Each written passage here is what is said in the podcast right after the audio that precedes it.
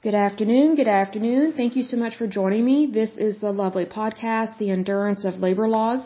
I am your lovely host, Leslie Sullivan. And today is the 34th episode. That is awesome. And today we're going to take a look at the International Alliance of Theatrical Stage Employees. But first of all, I want to give a shout out to some of my listeners here. So let me go to my list. Here we go. A big shout out to Texas, Oklahoma, Virginia, Pennsylvania, New York, awesome. You guys are very wonderful. And I want to give a shout out to some of the platforms here. It says Podcast Addict, then Overcast and Stitcher. That is awesome. And some are listening to this on Chrome and Safari, so that is really good.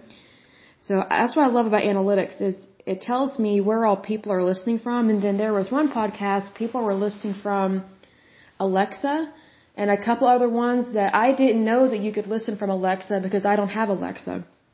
Uh, but anyway, if that's how you listen to it, that is wonderful. Thank you so much for joining me again. So let's go ahead and get started on this one. So this is the International Alliance of Theatrical Stage Employees. And the abbreviation is IATSE. It was formed July 17, 1893, so quite a while ago. Uh, its type is a labor union. Its headquarters is in New York City of New York in the United States. It has locations in Canada and the United States. It has a little over or I take that back. As of 2020, it has 150,000 members. The current president is Matthew, I'm not sure how to pronounce his last name, but it's L-O-E-B, so Loeb. And the secretary treasurer is James B. Wood. They have affiliations with the AFL-CIO and the Canadian Labour Congress. So let's go ahead and take a look at this puppy here. It says the International Alliance of Theatrical Stage Employees, Motion Picture Technicians, artists and allied crafts of the United States, its territories, and Canada, known as simply the International Alliance of Theatrical Stage Employees, IATSE, or IA for short, is a Canadian American labor union representing over 150,000 technicians, artisans, and craft persons in the entertainment industry, including live theater, motion picture and, and television production, and trade shows in the United States and Canada. It was awarded the Tony Honors for Excellence in Theater in 1993. And here's a little bit of an overview. It says IATSE was founded in 1893 when representatives of stagehands working in 11 cities met in New York and pledged to support each other's effort to establish fair wages and working conditions for their members. IATSE has since evolved to embrace the development of new entertainment media, craft expansion, technological innovation, and geographic growth. Today, IATSE members work in all forms of live theater, motion picture and television production, trade shows and exhibitions, television broadcasting and concerts, as well as the equipment and construction shops that support all these areas of the entertainment industry. IATSE represents virtually all the behind the scenes workers in crafts ranging from motion picture animator to theater usher. During a period when private sector union membership has been in sharp decline, IATSE has continued to grow. Since 1993, IATSE's membership has increased from 74,344 to 150,000, which it attributes to its willingness to adapt its structure to protect traditional jurisdiction and accommodate new crafts. This next section goes a little bit more into detail about the history. So this is going to be uh, from the years um, going to start from the years 1886 uh, to 1987. In 1886, members of the Theatrical Protective Union of New York went on strike in New York City. After producers filled the positions of strikers with less skilled strikebreakers, actors refused to work due to sets falling apart. With the support of the actors behind the strikers, they succeeded in most of their requests. In 1893, representatives of stagehands from 11 cities met in New York to discuss working conditions for their peers. They vowed to support each other in the effort to create an industry that would allow for fair wages and better working conditions. On June 17, 1893, the representatives officially formed the National Alliance of Theatrical State, or sorry, Stage Employees. In 1895, quote, Home Rule was established the Alliance defined Home Rule as 22 New York theaters for New York local members, Chicago theaters for Chicago and so forth, and no other members of locals allowed to work within the jurisdiction of other locals without their consent. The Los Angeles Theatrical Workers Union, which had independently formed in 1891, joined NATSE in 1896. By 1898, the NATSE had welcomed two Canadian locals into the alliance, Montreal Local 56 and Toronto Local 58. In 1902, the alliance adopted international into its title. In 1912, the Union began a system that allowed individuals traveling with attractions to send basic information such as the size and length of time the local crews would be needed ahead to the next destination. This assured that there would be enough people to staff each theater and helped ensure these were Union crews. The system is still in process today and is referred to as the yellow card system.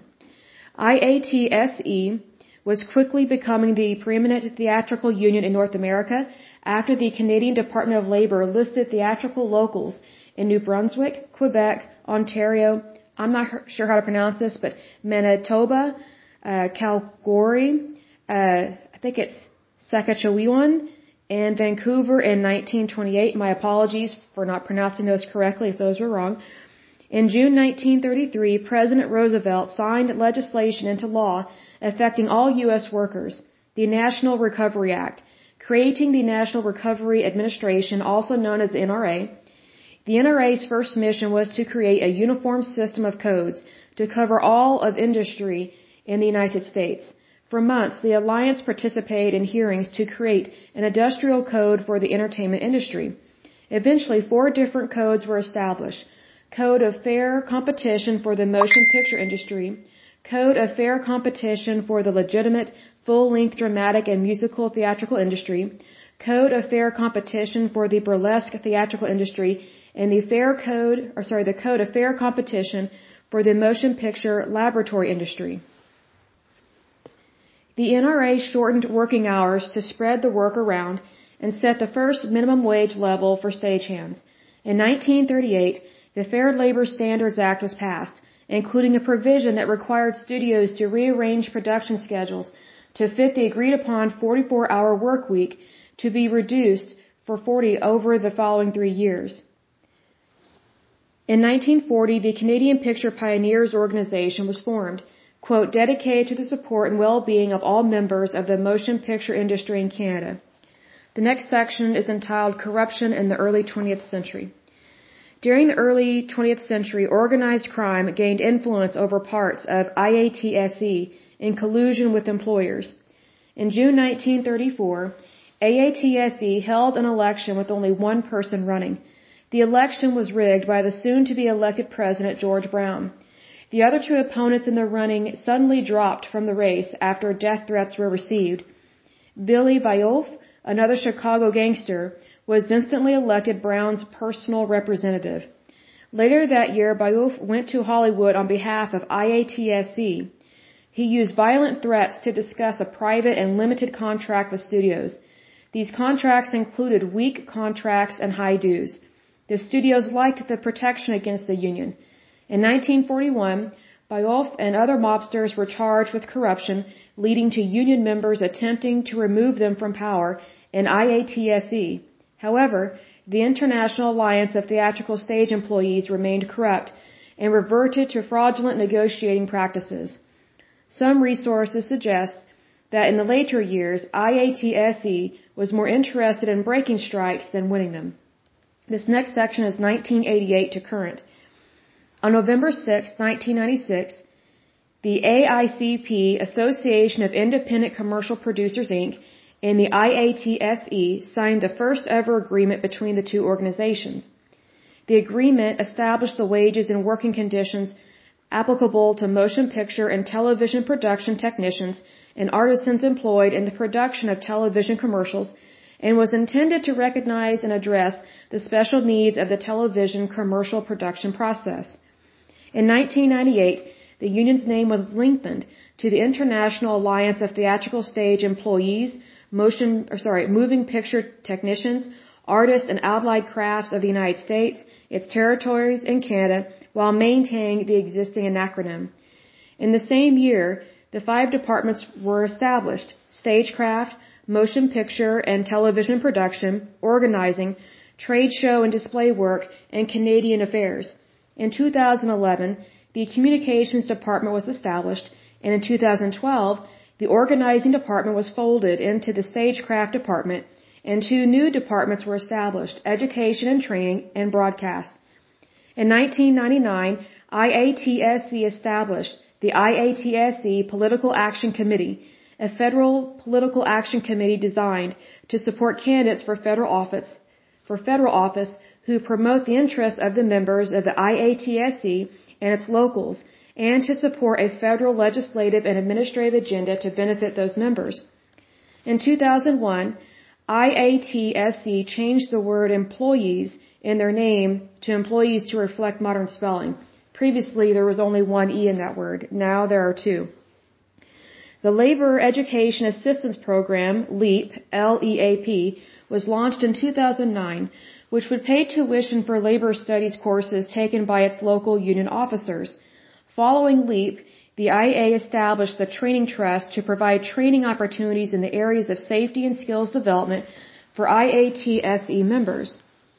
The next section is about the 2021 strike that was averted.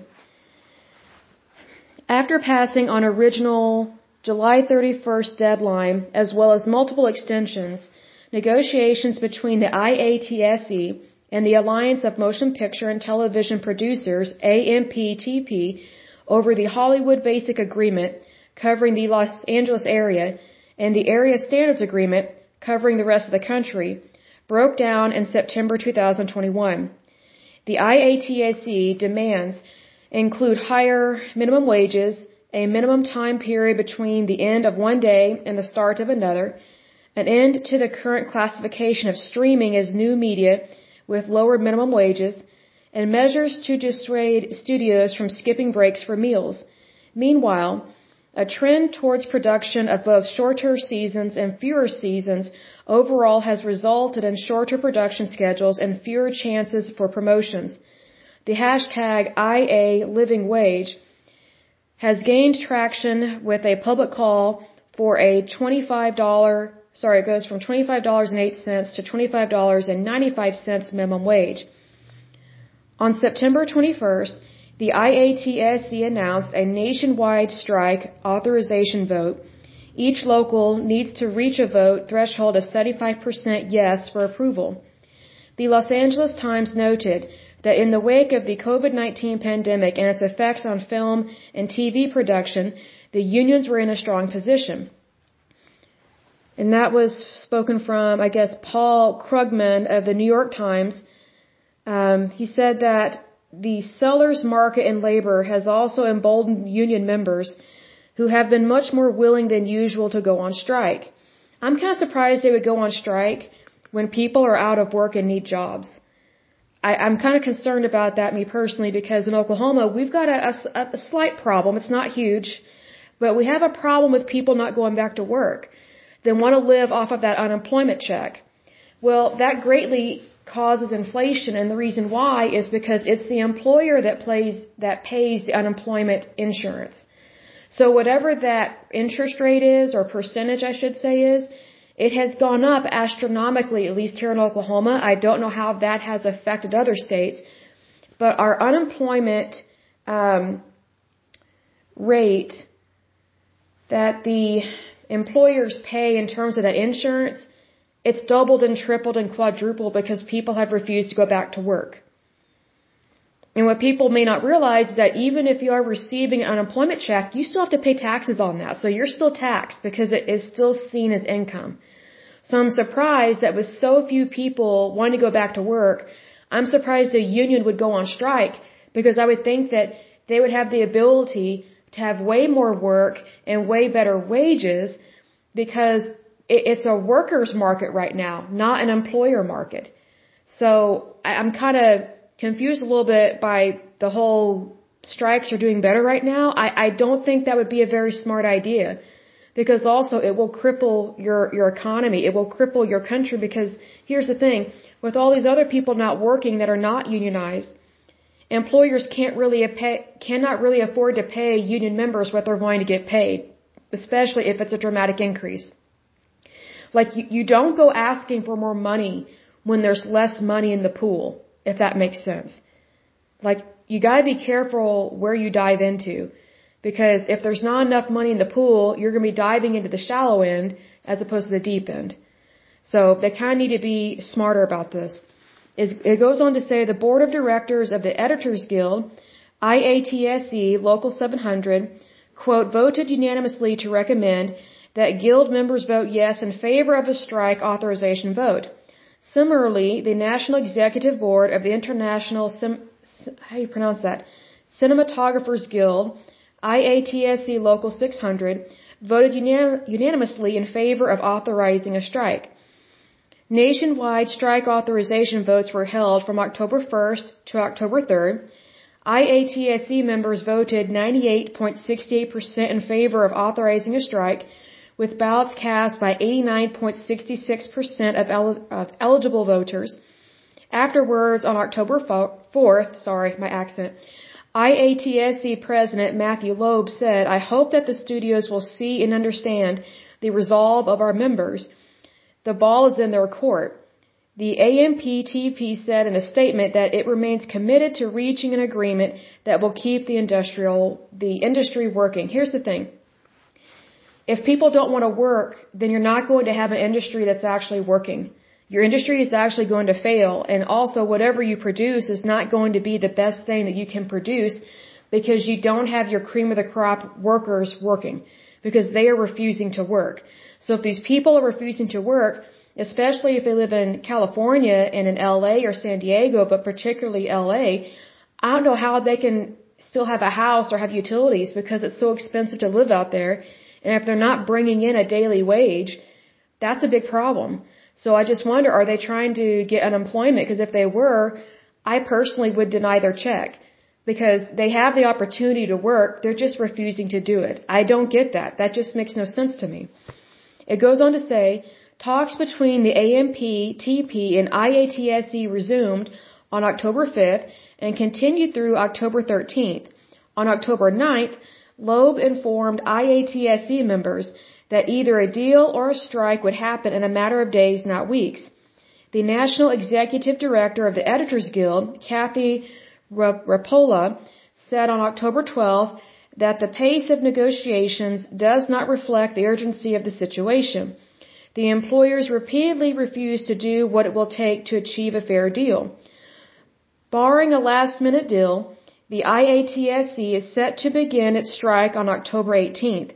A spokesman for the AMPTP said that with five days left to reach a deal, the studios will continue to negotiate in good faith in an effort to reach an agreement for a new contract that will keep the industry working. It says well-known media uh, personalities in support of the IATST, or sorry, IATSE include a lot of these people I don't recognize their names, but I'll go ahead and mention them.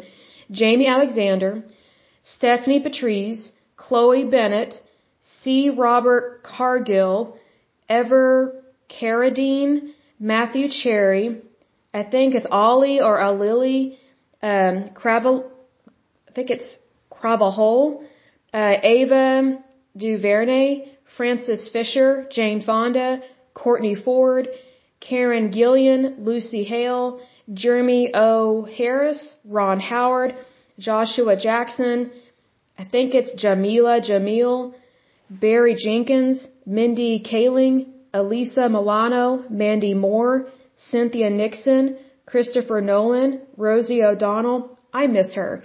I wish she would have her own show again, but not be so mean to people. Um, but she is actually really funny, uh, Rosie O'Donnell. I miss seeing her on TV. She can be a hoot. The next one is Edward James. I think it's Olmus. Anna Paquin, Sarah Paulson, um, Francia Reza, Anthony Rapp, Ryan Reynolds, Seth Rogen, Susan Sarandon, Octavia Spencer, Steven Spielberg, Ben Stiller, Lily Tomlin, Kerry Washington, Bradley Whitford, Mae Whitman, Jeffrey Wright, and Rachel Zegler. or Ziegler, I'm not sure how to pronounce her last name, my apologies, as well as current and former SAG, AFTRA leaders including Fran Drescher, Rebecca Damon, Gabrielle Carteris, and Joely Fisher.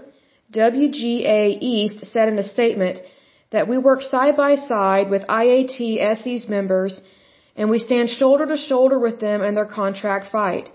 After the strike authorization vote, the National Board of Directors of the Directors Guild of America said it stands in solidarity with our IATSE brothers, sisters, and kin.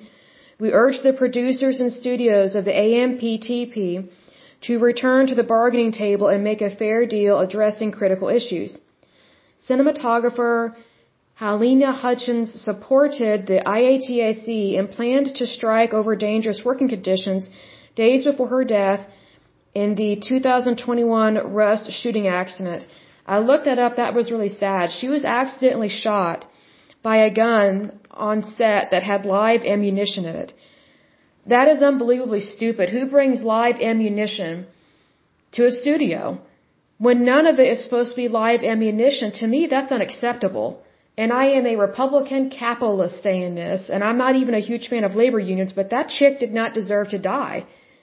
I mean, that totally could have been avoided if, if proper due diligence had taken place on that set. As far as I know, they are still investigating it. So it goes on to say Philippa Childs, head of the British Entertainment Union sector or section, BECTU, said the group was fully behind the strike and urged members in the event of a strike not to replace any striking IATSE members in the UK. In Australia, the MEAA said that the unity and determination to achieve change shown by IATSE members sets a benchmark for all of us. You know, I don't really hear much from Australia and their actors, so I'm not really sure how much say they have in things. Because the, entertain, the entertainment industry is really more American based. We're really number one in terms of that. Our main competition, I would say, would be Britain, especially with the shows that we see on uh, PBS, OETA, because Americans, we love the period pieces of the British people. They're so wonderfully done. They're excellently done. You know, that's really our own, um, that's really only our um, competition there. The one and only, really. Other than that, we're pretty much top dogs and, and we're really good at what we do in America. It goes on, it goes on to say congressional Democrats comprising 31 senators and 87 representatives wrote to AMPTP President Carol Lombardini, I think that's how you pronounce her name. My apologies for mispronouncing it. On September 30th to express support for the principles of adequate sleep, meal breaks, and living wages for all workers. Following the strike authorization, Democratic Representative Alexandria Ocasio-Cortez called the result an incredible accomplishment and exactly the kind of mass movement organizing we need right now. She doesn't really know what she's talking about. She used to be a waitress.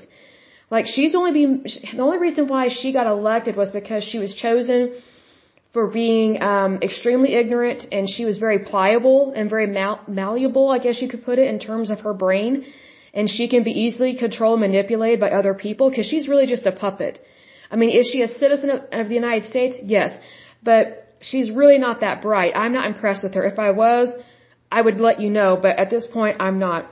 And the fact that she's all for mass movements, that tells me right there that she's a crazy liberal nutbag because she has caused a lot of problems with with. Uh, I was going to say her mouth, but she has uh, every right to speak by all means because we have freedom of speech. It's just I get concerned with people like her because she's incredibly ignorant about the Constitution of the United States. She doesn't understand states' rights. She also doesn't understand the rights of individual citizens because yes, we are a country, but we are also individual citizens as well. So she lacks a lot of common knowledge and she lacks a lot of uh, common sense. But unfortunately, money can buy power and unfortunately, whoever is backing her with the millions of dollars and helped to get her into office, um, unfortunately, whoever was backing her has a lot of power and has a lot of money, so they can put whoever they want in there as a puppet. So that's just kind of how that is. Goes on to say, Senator uh, Raphael Warnock, a Democrat of Georgia, tweeted, that IATSE workers are integral to Georgia's economy and I support their fight to push for fair wages and benefits which they deserve. You know, IATSE, from what I understand, their their main group is in California because that's where the motion picture industry is. Georgia isn't really relevant. Do they have locals out there? I'm sure they do, but you know, I just kind of feel like he's this guy's trying to grandstand and make it seem like he's uh, kind of like, oh, I'm involved in it too. Hear my voice, kind of thing. But yet he he he's really a nobody in terms of IATSE. I mean, yes, he is a you know a senator, but other than that, he's not really involved in this industry whatsoever. So I kind of don't really care much whenever someone start saying, oh, I agree with this or I disagree with this, but yet they're not involved in the actual organization and they don't even live out there. They don't even understand the industry. Georgia is completely different than California and um, it's just two totally different economies.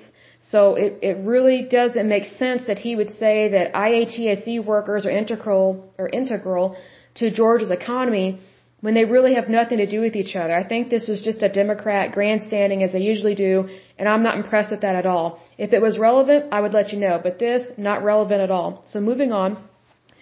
A strike would have affected productions everywhere in the United States as local 600, 700, and 800, representing camera crews, editors, and art directors, respectively, are national organizations. However, not all production work would be affected by a strike. IATSE has a separate pay TV agreement in place with various production companies including BET, Cinemax, HBO, Showtime, and Starz. Similar agreements exist for other types of productions including music videos, sports productions, one-off single productions, low-budget theatrical productions, animated works, and AICP produced commercials. I want to take a little bit of a tangent here and talk about BET. I think that's the Black Entertainment Television Station. I've come across that before, and they have some of the most disgusting, degrading shows I have ever seen.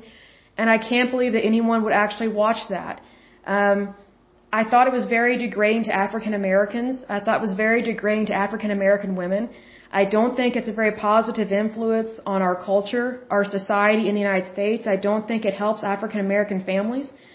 I think it idolizes um, rappers and um, it kind of treats women like they're hoes. That's that's what I saw on the on these shows, these different shows.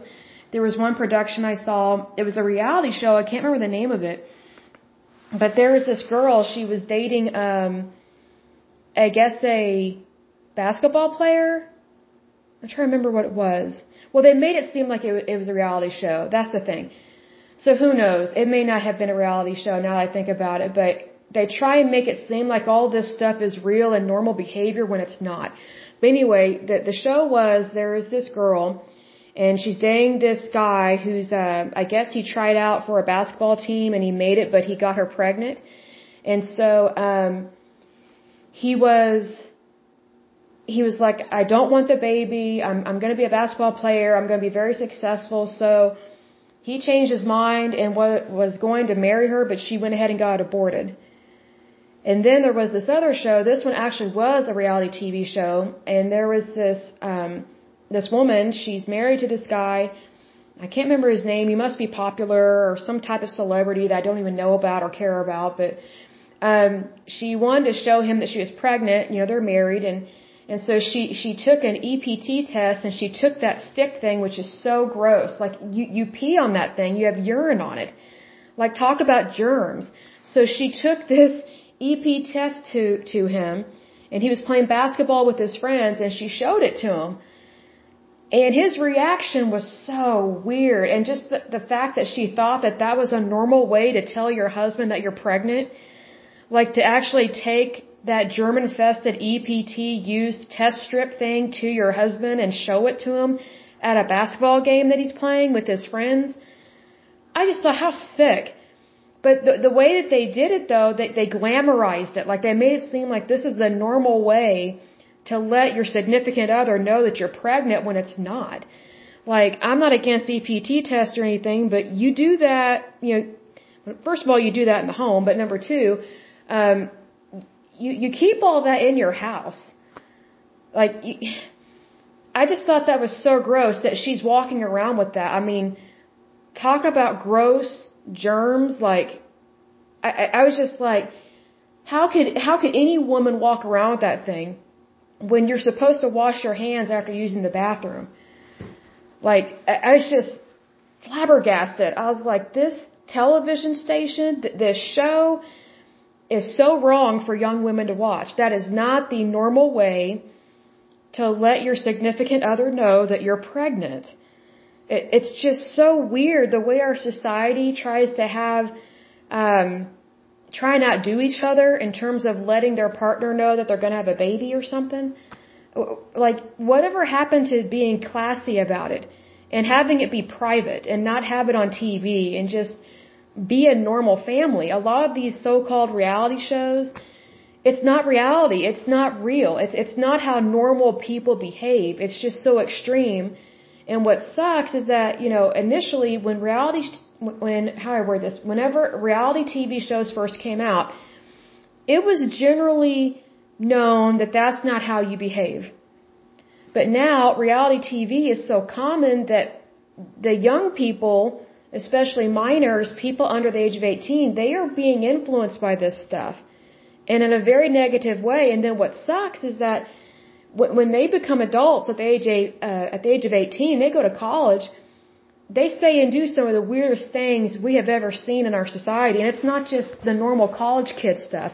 And then these, these kids are growing up to be some of the weirdest adults. And it's just, I feel so sorry for them in a way because it just feels like their childhood has been stolen from them. It's like kids can't be kids anymore. They're being exposed to all this grotesque adult material that they should never be exposed to. Because a child is a child.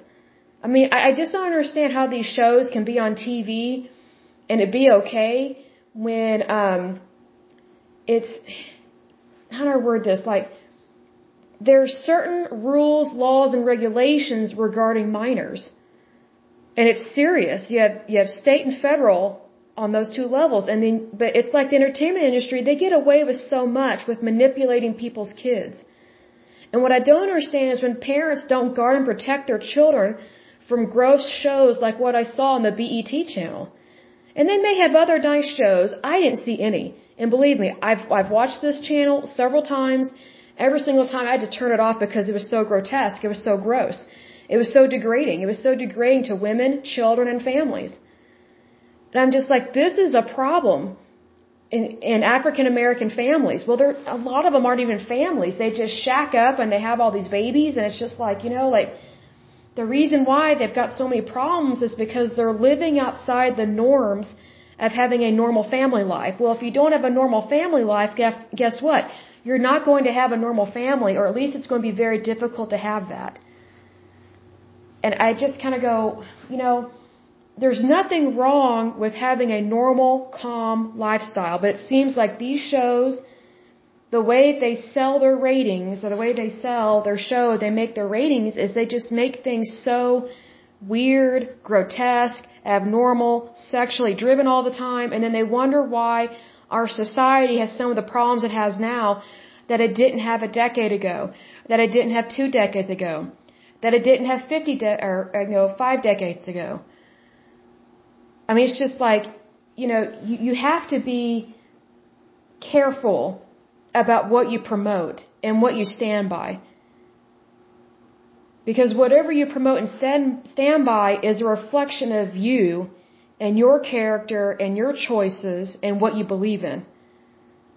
And I kid you not, there was one woman I lived next door to. Um, she was she was a hoot. She was so funny. She's African American. She's a really good worker.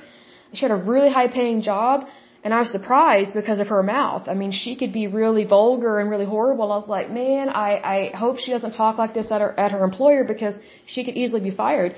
But anyway, she she always had BET on. And I thought, this is where this mouth is coming from.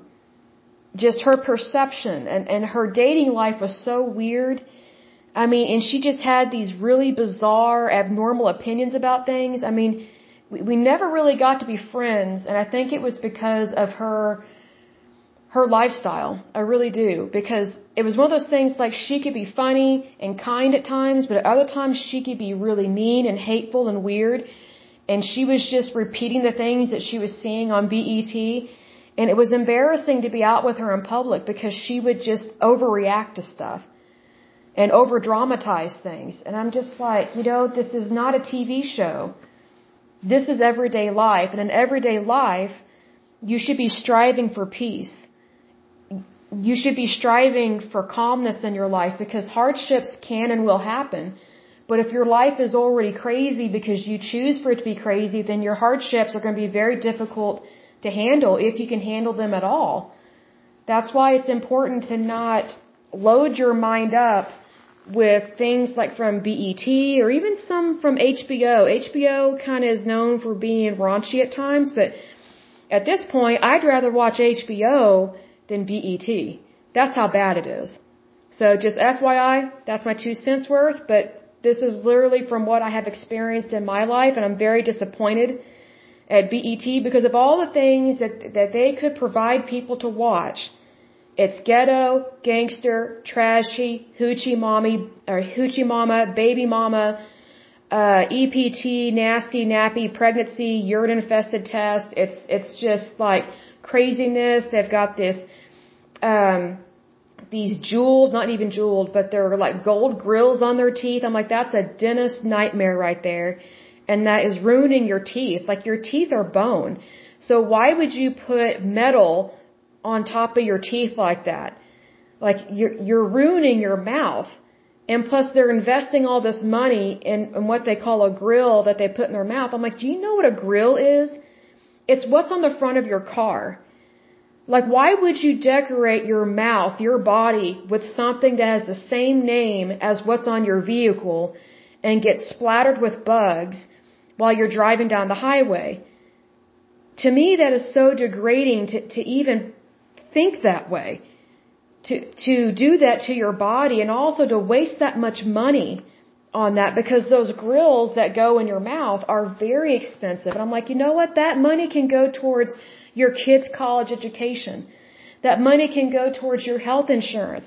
That money can go towards your medications. That money can go towards, you know, your car if it's not already pimped out with like really weird rims and things like that. And don't get me wrong, I love rims. There are some really neat ones out there, but there are some really ghetto trashy ones out there.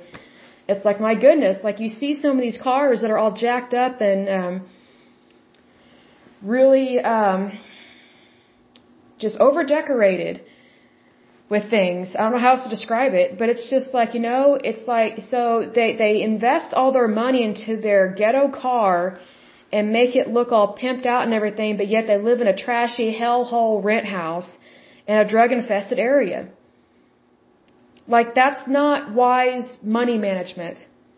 In fact, it's pathetic and it's terrible. And then I just wonder, are there kids eating? Are, are, are there kids on food stamps? Are they on welfare? Because I see a lot of these ghetto, you know, pimped out cars in the ghetto. So I'm just like, they must be putting those welfare checks somewhere if they're on welfare and if they have a job, why are they putting all that money into a car, of all things? Like, it, it just takes me aback because I think that if you're going to invest in something, you need to invest in yourself and in your future. Not in some fad car. Because it doesn't stand the test of time. And there are more important things than a, than a pimped out car. If you're living in the ghetto, what's more important is getting your family to a safe neighborhood. That's more important than fancy rims. I mean, I know I'm probably going to get a letter or an email about this that I'm talking about because people always get irritated when you talk about BET or African Americans or things like that because I'm white, but it doesn't matter. You have to call a spade a spade if I see there are problems within a certain community and they have to be in their in their in their a certain race and it, it just continues on, then you have to call it like you see it. I mean, it would be like if there was, you know, a bad television station that was only geared towards whites and and if it only had really bad white stuff on there, but I can't really think of anything cuz we don't act like that. But um it's one of those things that if I came across, I just saw something, pornography. I take that back. Let me correct myself. Pornography.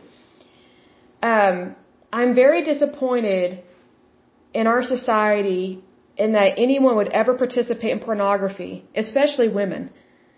I think a lot of them get sucked into it, um, into the sex trafficking trade as minors, and then they get they get converted over into adult porn stars. That's what I think happens with that.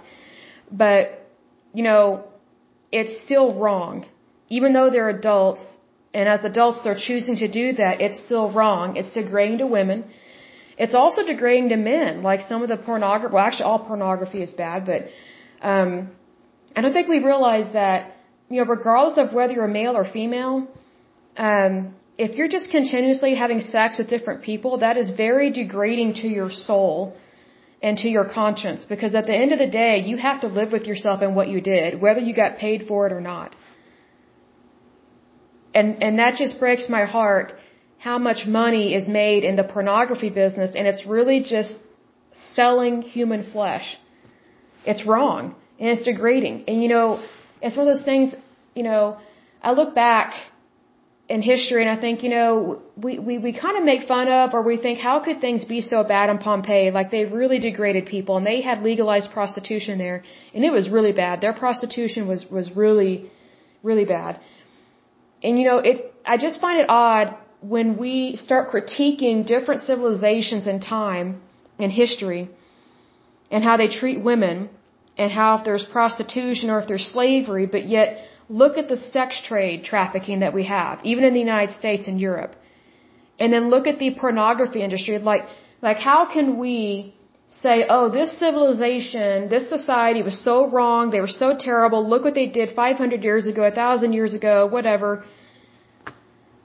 But yet look at what we're doing to our own people and our own society. If something was immoral and degrading to human life back then, it's immoral and, and degrading now, is my point. It doesn't matter what color we are. It doesn't matter what our social status is. It doesn't matter what political party we're in. It doesn't matter how much we make or what we don't make. It, it, it just doesn't matter because you know, being a good moral person should be basic. It shouldn't be difficult. It should be basic to your society. Because if you want a normal functioning society, you have to have normal functioning people. You're always going to have a few dysfunctional people, but now we're having a really large amount of dysfunctional people. And unfortunately, someone is always willing to make a buck off of that. So now a lot of this abnormal, dysfunctional behavior, especially, especially uh, sexual perversiveness, it's it's now its own entertainment industry and if someone can make money off of it they basically legalize it and they don't care who they hurt or who they harm so i mean if we're going to call a spade a spade over here we've got to call a spade a spade ever, everywhere else because we have to be honest about stuff we have to say it like it is because if we don't say it like it is then all we're doing is enabling a really bad, unethical, immoral, disgusting, grotesque problem within our society. And it breaks my heart whenever I see such things and, and hear about them. It really does bother me because I just think we are better than this. I mean, look how far we have come in our civilizations, you know, with science, modern medicine, innovations and inventions and things like that, and yet we still have some of these problems, and unfortunately, we have allowed ourselves to think that they are socially acceptable behavior when they are not. I don't know why, but it seems like out in Hollywood and under the entertainment umbrella, it's like if one person finds it pleasing or entertaining, then it's okay to do it, even if it's grotesque, and immoral, degrading, and just barely legal. And if it's not legal, then they make it legal. You know, we are better than that. We are better than that. And I expect better behavior from people, especially out in Hollywood, because I look at it this way. If there are people in the entertainment industry and, and they claim to have all this power and be, and be a part of these unions, or maybe they're trying to tell us how to vote or tell us to get vaccinated, I think they need to clean up their industry first before they start telling the rest of the country what to do. Because there are so many problems out in Hollywood. I can think of so many scandals off the top of my head that they have refused to address. One of them was the Me Too movement. And I'm not even going to go into that, the specifics of that because it's grotesque to me, it's sick, but there are certain behaviors that have been going on in Hollywood, in that industry for a long time, but yet they're trying to preach to us how to live our lives, even in Oklahoma, in the Bible Belt. I'm like, you gotta be kidding me. Like, it doesn't fool me. It doesn't persuade me, and it doesn't fool me. It, it's just like, you know, if someone's gonna have an argument, have a better one. Have a better one. I just think it's so interesting that Hollywood, and don't get me wrong, there are some great Hollywood actors and actresses out there. There are some of really good, noble character, but they are few and far between. There used to be more. There used to be way more. But unfortunately, it's just a little different out there right now. But I just look at it this way. If someone's going to be a part of that kind of culture out there, because it seems like they have their own continent out there, their own society, I really don't want to be lectured by someone who who who doesn't reflect well basically the goodness of Christ because I'm a Christian but also doesn't even reflect the basic goodness of mankind even if you're not religious. Even even if you're not a believer in Christ Jesus at least reflect the goodness and kindness of mankind because if you care about somebody else then you're not going to do um, some of the things that Hollywood is doing, and some of the things that the pornography industry is doing, and, and that BET is doing. And here's another thing a lot of these industries are run by baby boomers. Isn't that interesting? Like, the, these are people that, and I'm not against the baby boomer generation, but I really thought about this. Uh, here's the thing a lot of the wealth in this country is in the hands of baby boomers in, in their companies and in their foundations. Also, the people that have most of the money out in Hollywood are baby boomers. Now, the reason why I mention this is that baby boomers, that's the generation that got Roe v. Wade passed, meaning legalized abortion, right? On a federal level, not a state level, but a federal level. Here's why I bring this up, and this is a side note. So basically, it's the baby boomer generation that got to party it up, have, have, have as much sex as they want, do as many drugs as they want, and then they legalized abortion, and then all of a sudden, when they want to start families, oh, we're conservative now, or, or we might be Republicans, or maybe, you know, we're, we're just a conservative Democrat, and so now, it's mostly the baby boomer generation that's trying to reverse Roe v. Wade. They're trying to reverse that, and they're trying to make it so that medical marijuana is not legal. They're trying to make it very difficult to get medical marijuana, which medical marijuana helps a lot of people. And there are some people that have chronic illnesses that medical marijuana is the only thing that helps them. It's like, why would you take that away from somebody? How cruel is that? So I just think it's interesting that, that you've got this one generation that has a lot of control over our country. A lot of control. They have the most land, the most money, and the most power. And yet they are controlling some of our major industries. That always gets my attention because, you know, here in the Bible Belt, sometimes I get really sick and tired of, of someone that's older than me lecturing me about what we should or should not do when when either A, I know they haven't been living the right life, or B, I know just based on what they've told me about their their young adulthood, all the stuff that they did, and it's like, don't lecture me about my life and what I'm supposed to do when it's your generation that got uh, Roe v. Wade passed. And then now they're trying to take it back. I, I just have to, I just think it's hypocritical. Because what you have to remember is that a lot of baby boomers were Democrats. A lot of them. Because a lot of them were, you know, when they were young, when they were in their 20s, they totally fell hook, line, and sinker for Jimmy Carter. A lot of them. A lot of them. I don't know why, but they fell for his spiel and his agenda, and guess what? He was one of the worst presidents of the United States, hands down. He crippled our economy. We, we had fuel shortages, gas shortages in the United States. Like there were actually gas stations that ran out of fuel almost on a daily basis, and so you had to wait in line to get fuel for your car so you, you could get to work. And if they ran out of fuel, guess what? You weren't going to work in your car. You'd have to walk or ride a bike. Like, like basically we had a little bit of the dark ages a little bit in terms of what we're used to in the United States. So now we've got a lot of these baby boomers that are now, they're older and um, they realize, oh, we should probably be more Republican now. Because we're actually not for high taxes. We're not for abortion. We actually do believe in protecting the United States. We do believe in a strong military.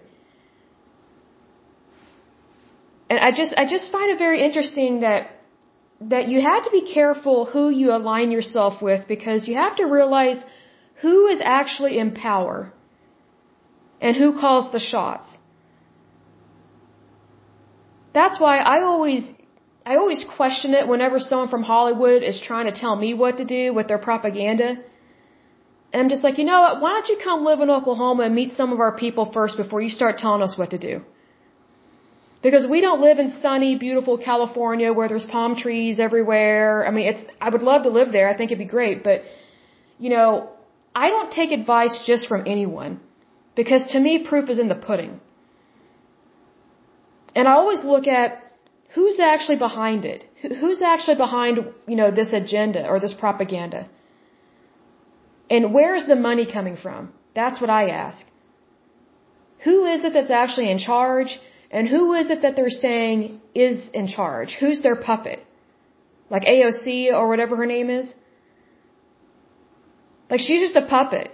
It's sad because she's a young woman and I, I'm just kind of like, well, it's unfortunate she's being manipulated, but it is what it is.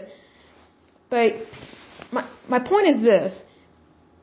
Whenever you have really bizarre shows on TV, things that you don't agree with, things that disturb you, look at who is directing it. Like look at all the credits. That's where that's where you're going to find out the most information, really. You don't even have to watch all the show. Just wait for the credits or look it up. You need to look up who the director is, who the producer is, the executive producer, the associate producer, the assistant director. Um, who else would be involved in that? The headshots, the big cheeses, as they say. I'm trying to think. Well, I guess you could look up who the who the main actors and actresses are, because sometimes they have a say in things, and sometimes the people that are the highest paid actors, sometimes they they are the executive producers. So you need to look at whenever you come across a show or a television show or a movie that you don't like. What you'll realize is that if you kind of keep track in your mind, just make a mental note of who is producing and who's directing these films. Oh, and who's writing them. That's the other thing who's writing them and who's editing them, the script people.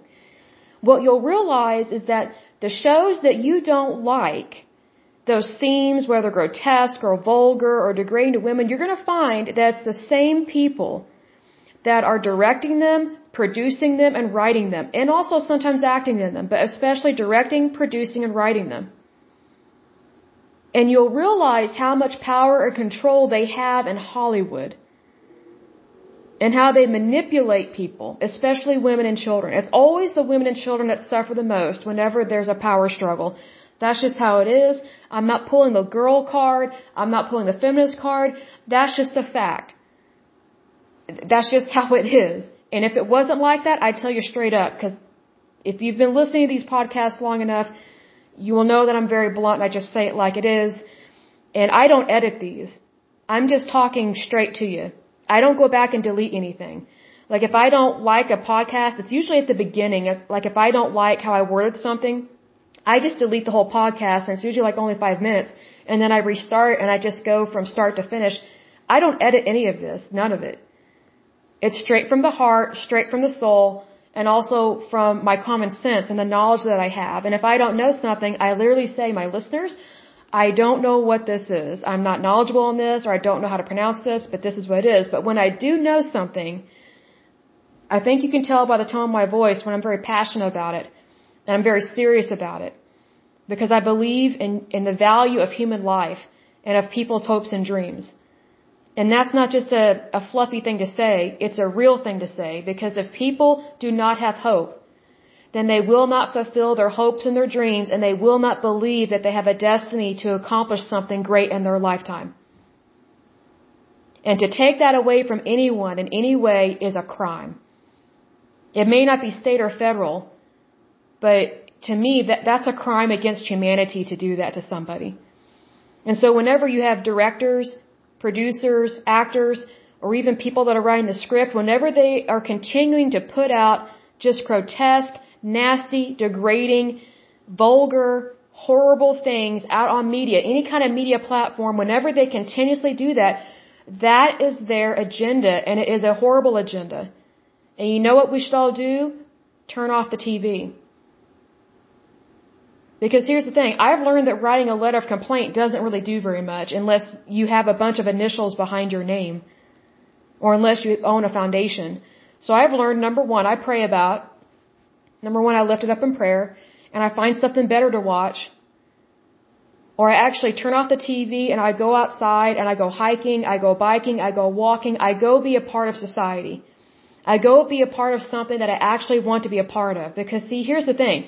The more garbage you watch and allow to plant seeds in your mind, the more you're making that your society as opposed to your real society that you are a part of, that you are supposed to be kind of commanding. I don't know how else to describe it, but you know, if you're wasting your time on garbage, then you're not living your best. And living your best is getting to know people, talking to other people, talking to your fellow Americans, talking to your fellow citizens, talking to the stranger, you know, talking to a visitor. You know, maybe even getting to know undocumented workers and figure out, hey, why are they here? Did they leave some hostage situation? You know, are, are they starving? Do they need water? Do they need food, water, shelter? What do they need? Do they need a lawyer? You know, that's what I mean by commanding. I don't mean that you go out there and act like a commander. I just mean that you take ownership of your life. Because if all you're watching is garbage, then you're not taking ownership of your life and you're allowing these bad people in Hollywood that don't really value human life, you're allowing them to suck you dry of your life and your ambition and you will not fulfill your destiny as long as you are letting garbage into your life. Because you know where garbage goes? It goes in the garbage can and then the city comes and picks it up and they put it in the landfill because that's where it belongs. It doesn't belong in our house. It doesn't belong in our brain. It doesn't belong in our mind, our heart, our soul. Nowhere. And I say this because I had to draw a line in the sand on what do I think is appropriate to watch. Because I used to just watch almost anything or everything. It didn't matter if it was rated G, R, X, whatever. I mean, except for pornography, I, I never got into that because it was it was it was too much for me. I couldn't do it. Could not watch it. It just was too repulsive to me. But then I thought, you know, maybe I need to be, be more diligent about what I'm allowing into my mind. Because there's some things I don't ever want to remember again. It's like a bad memory. Well, that's what watching garbage is. It, it becomes a memory. Like your brain, I don't know if you realize this, and this is another side note, but your brain is beautiful. The human brain is more powerful than any computer on the face of this earth. And one of the amazing things that we have in our brain is the ability to memorize almost anything and everything. And it is categorized in our brain, in our memory, and it's almost like put in a file. That's the best way I can describe it. And then a sight, a sound, a smell, something, a word will trigger that memory and your brain knows where that memory is. It pulls it immediately. And it's just a little snapshot. Well, do you want a flashback of all the garbage that you've watched on TV and online, or would you rather have something positive come to mind? See, because everything we, we watch, read, listen to, whatever we write down, those are seeds that are planted into our mind. And whatever we meditate on is what we become. So I say focus on the good. That doesn't mean that your head is in the sky and you're just on cloud nine all the time or whatever that number is that they talk about and that it's just all puppies and kittens all the time. We know life's not like that. What I'm talking about is more or less guarding and protecting your heart and your mind from bad things that we're not supposed to watch, see, or participate in. Because we have better things to do with our lives. And also, I don't want to waste my time on someone else's garbage that they claim is their best work when it's not. Because to me, garbage is garbage. I'm, I'm not going to glorify something that is degrading to women or children. or even men, because I think pornography is also degrading to men. But it's just one of those things that you have to really guard your heart, your mind, and your soul with things like this. Because, you know, when, when you guard your heart, your mind, and your soul, that's the best first step in taking accountability and taking responsibility for your life. And when you do that, you will have that feeling, a sense of accomplishment because you are accomplishing something. What you are accomplishing is, is that you care. You're not flippant, you're not flaky, you care. Because I've learned that when people really care about themselves, they really care about other people. It's not arrogance, it's not pride. I'm not talking about getting your nails done or, your hair, you know, the, the most expensive weave or wig or whatever. I'm not talking about that. I'm saying that when you care about yourself as an individual, uh, the stuff on the inside, the, the, the, the stuff that's not tangible, like your heart, your soul, your spirit, what makes you you? When you care about those characteristics and attributes about yourself, then you will see the best in other people. But if you're not seeing the best in yourself and you're not doing what you can to have a good life, it's going to make it very difficult to see the best in others and it will make it extremely difficult, if not impossible, to help other people, which is in fact what we're supposed to do. We're supposed to help each other. Not through social welfare, not through the government. It's supposed to be our personal decision on an individual level to help somebody. Even if we think we can't help somebody, and I've been there, there have been times I've been so broke, it, it just infuriates me to be broke. But when I was broke, that's when I volunteered more. Because even though I didn't have money to give, I gave of my time. I gave my talent. I didn't have treasure to give. But it's all, sometimes it's the intangible treasures that are worth way more than currency. Because when someone gives of their intangible treasures, it really means they care. And I'm not dissing rich people that give money. That's great. You do your thing. That's great. But for those of us that do not have millions or billions of dollars, sometimes the only thing we can do is to give of our time, our energy, our effort, and sometimes help someone else be successful even without anything in return. Sometimes that is the best way to help your society, is my point. As opposed to embracing yourself in garbage, embrace yourself, I was going to say, in the goodness of God, because that's where I get all this from. That, that's where I, I, I get my hope. Because God puts in my heart dreams and talents that I would have never thought on my own. But I know that God calls me to a greater destiny. If you're if you're not a Christian, that is okay for you to be listening to this. I don't mind at all, and I'm not trying to push you away. But all I can do is just be myself. And part of my life is being a good Christian woman. And one that practices her faith and be genuine. Because if I'm not genuine, and if I don't speak up about stuff like this, then that I'm not being who, who I claim to be.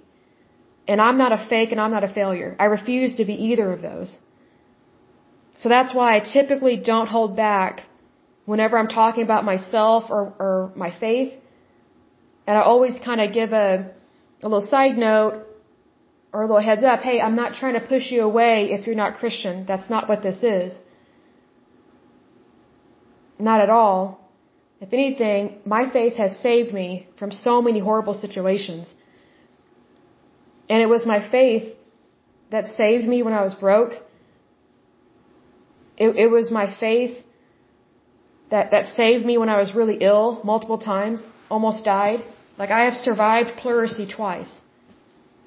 And you talk about excruciating pain and not being able to breathe I don't know how else to describe it, but it is it is really terrifying to not be able to breathe and then you are in excruciating pain. It, it's it's a whole different level of misery, but I know that Jesus got me through it. So if you don't believe in Jesus, that is your choice. But I will say this, sometimes you have to hit rock bottom before you look for Jesus. I pray that doesn't happen to you.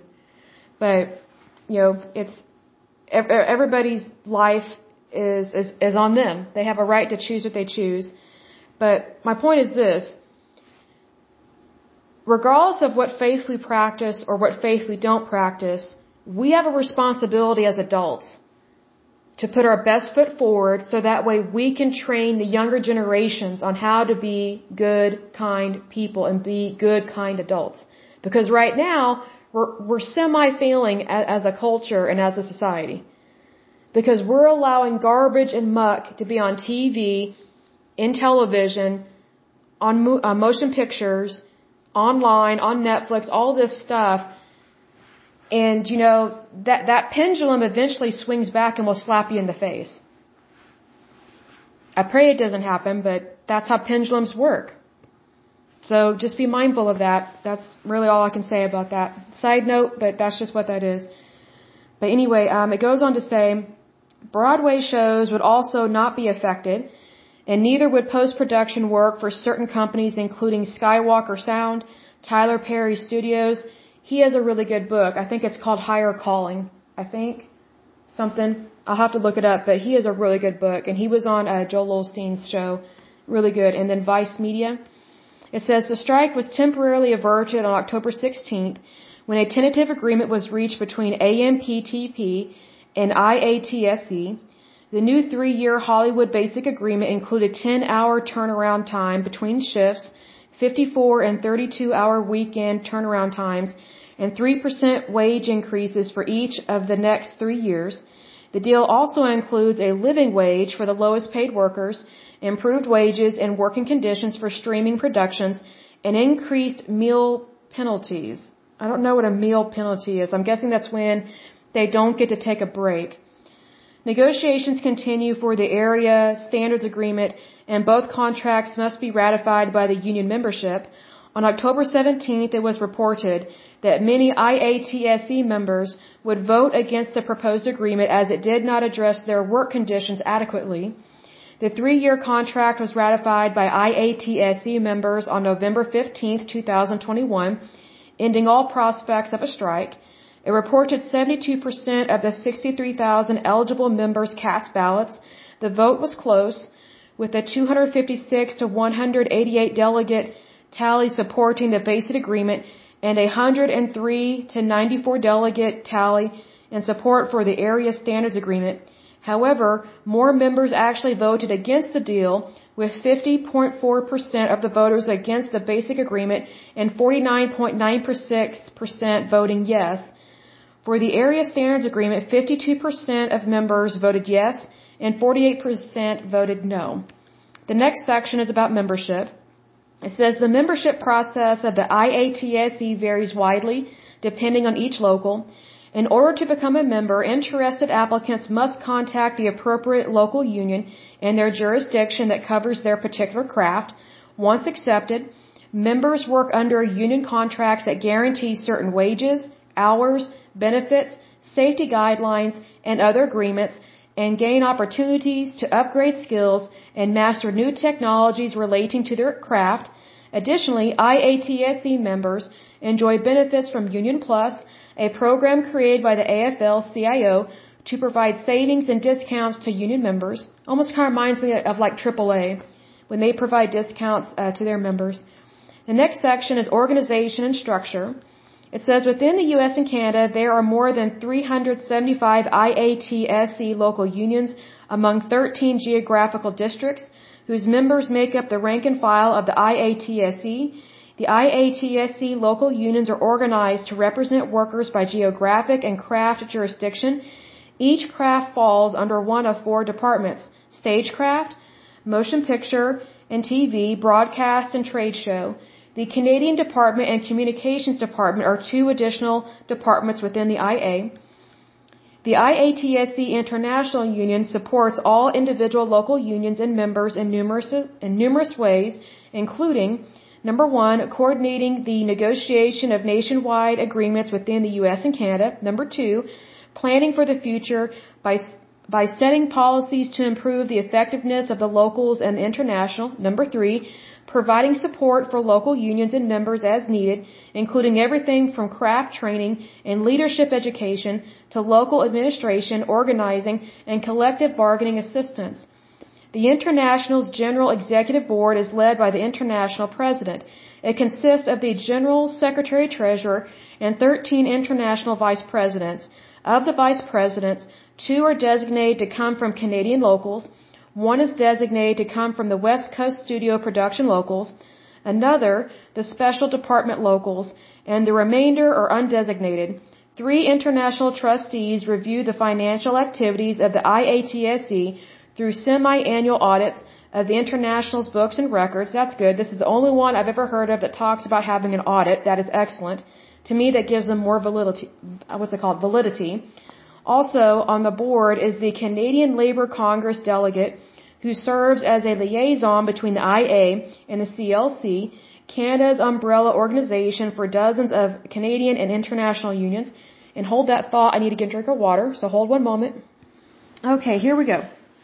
So it says the Canadian Department oversees all IATSE Canadian affairs and supports the 16,000 Canadian members and 40 locals excuse me, through negotiations, training, and, organ and organizing. The Canadian department works with stage locals to organize more theaters, venues, and shows. Also involved in motion, in motion picture and trade show, the Canadian department works closely with all other IATSE departments on international agreements with employers and providing education and training opportunities tailored for Canadian members. The department also provides support for Canadian members and locals coordinates efforts on national initiatives with regards to benefits, legislation, political activism, lobbying, and more. That concerns me in regards to legislation, political activism, and lobbying because I don't think that's really appropriate. I think they need to stay out of politics, my personal opinion, because I think politics needs to stay um, as the responsibility of the citizens of that particular country. So hold on just a moment. I need another drink of water. Okay, next up we're going to talk about the districts real quick. So District 1 includes Alaska, Montana, Idaho, Oregon, and Washington. The uh, second district is Arizona, California, Hawaii, and Nevada.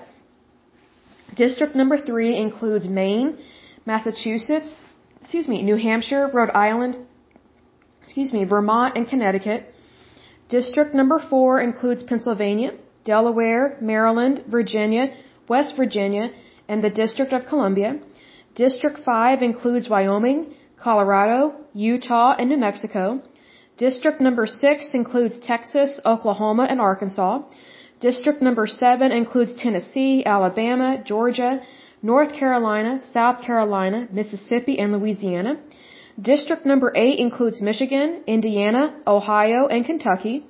District number 9 includes Wisconsin, Iowa, Illinois, Missouri, Minnesota, uh, North Dakota, South Dakota, Nebraska, and Kansas. District number 10 includes New York and New Jersey. District 14 includes Florida, Puerto Rico, and the U.S. Virgin Islands.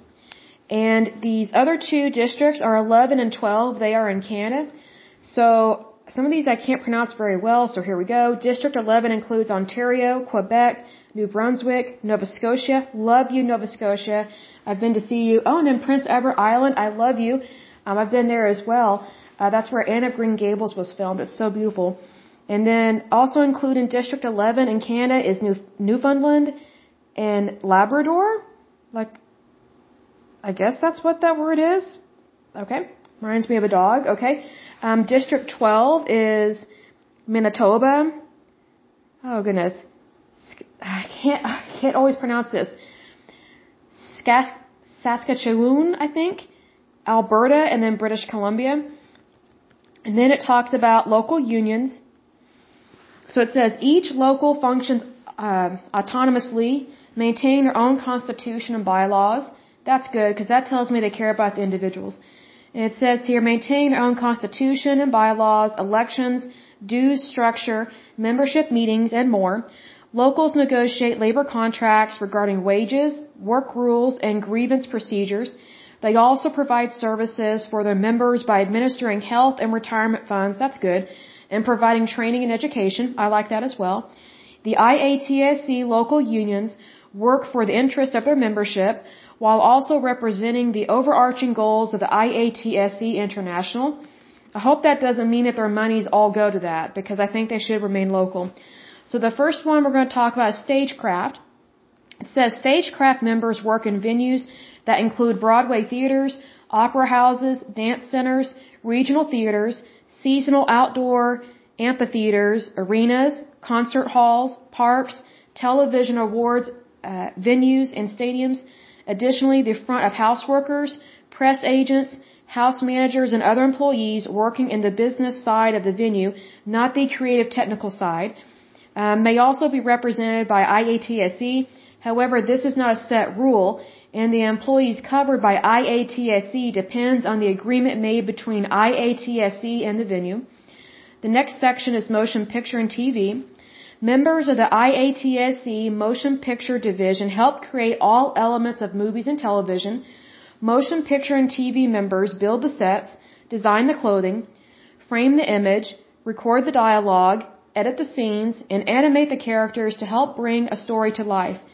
The IATSE also covers transportation in Canada, excluding two, two provinces. Their work covers movies large and small, television shows, animated films and series, internet content, television shows across the dial, including children's programming, reality, game, awards, and talk shows. The next section is trade shows. As one of the newcomers of the entertainment world, the convention and trade show industry has been enlarging its footprint over the last four decades. In that time, IATSE stage and exhibition locals have been engaged in the installation and dismantling of local, national, and international conventions and trade shows. More recently, the International's Trade Show Department has formalized its relationship with multinational employers by initiating national agreements and standardizing conditions for workers in the industry. The next section is broadcast.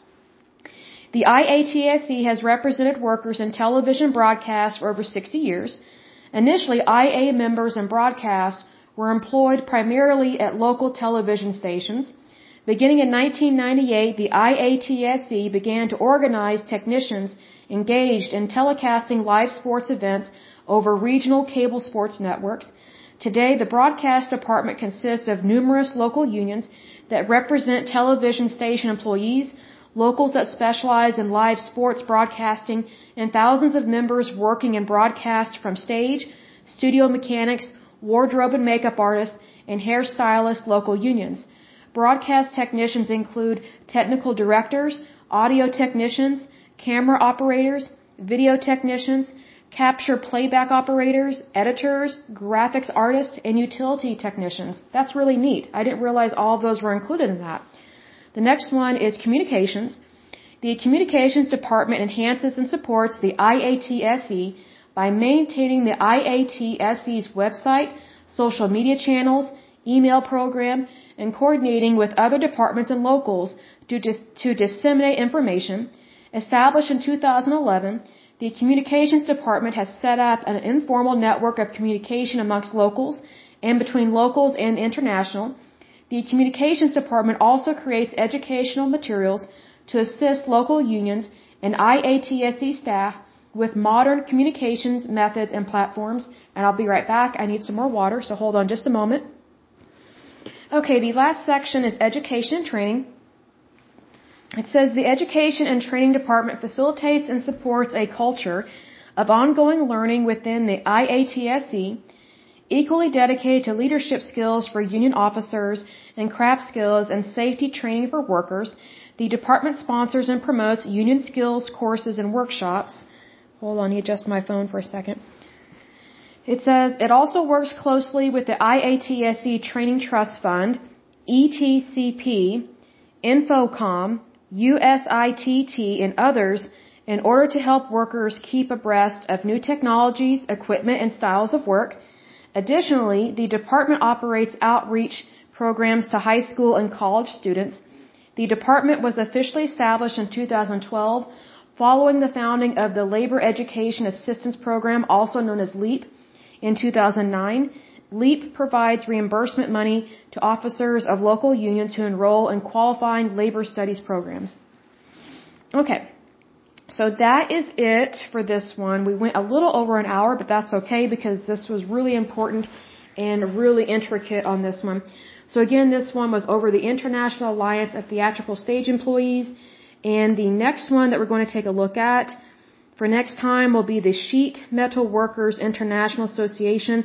And that one, that one was founded in 1888. Again, an old one. Those are really good and really fascinating because they usually have a very, um, very much a unique and kind of a, a prosperous history. And I don't always mean in terms of monies, but it's just that they have so much there um, to learn from, so to speak.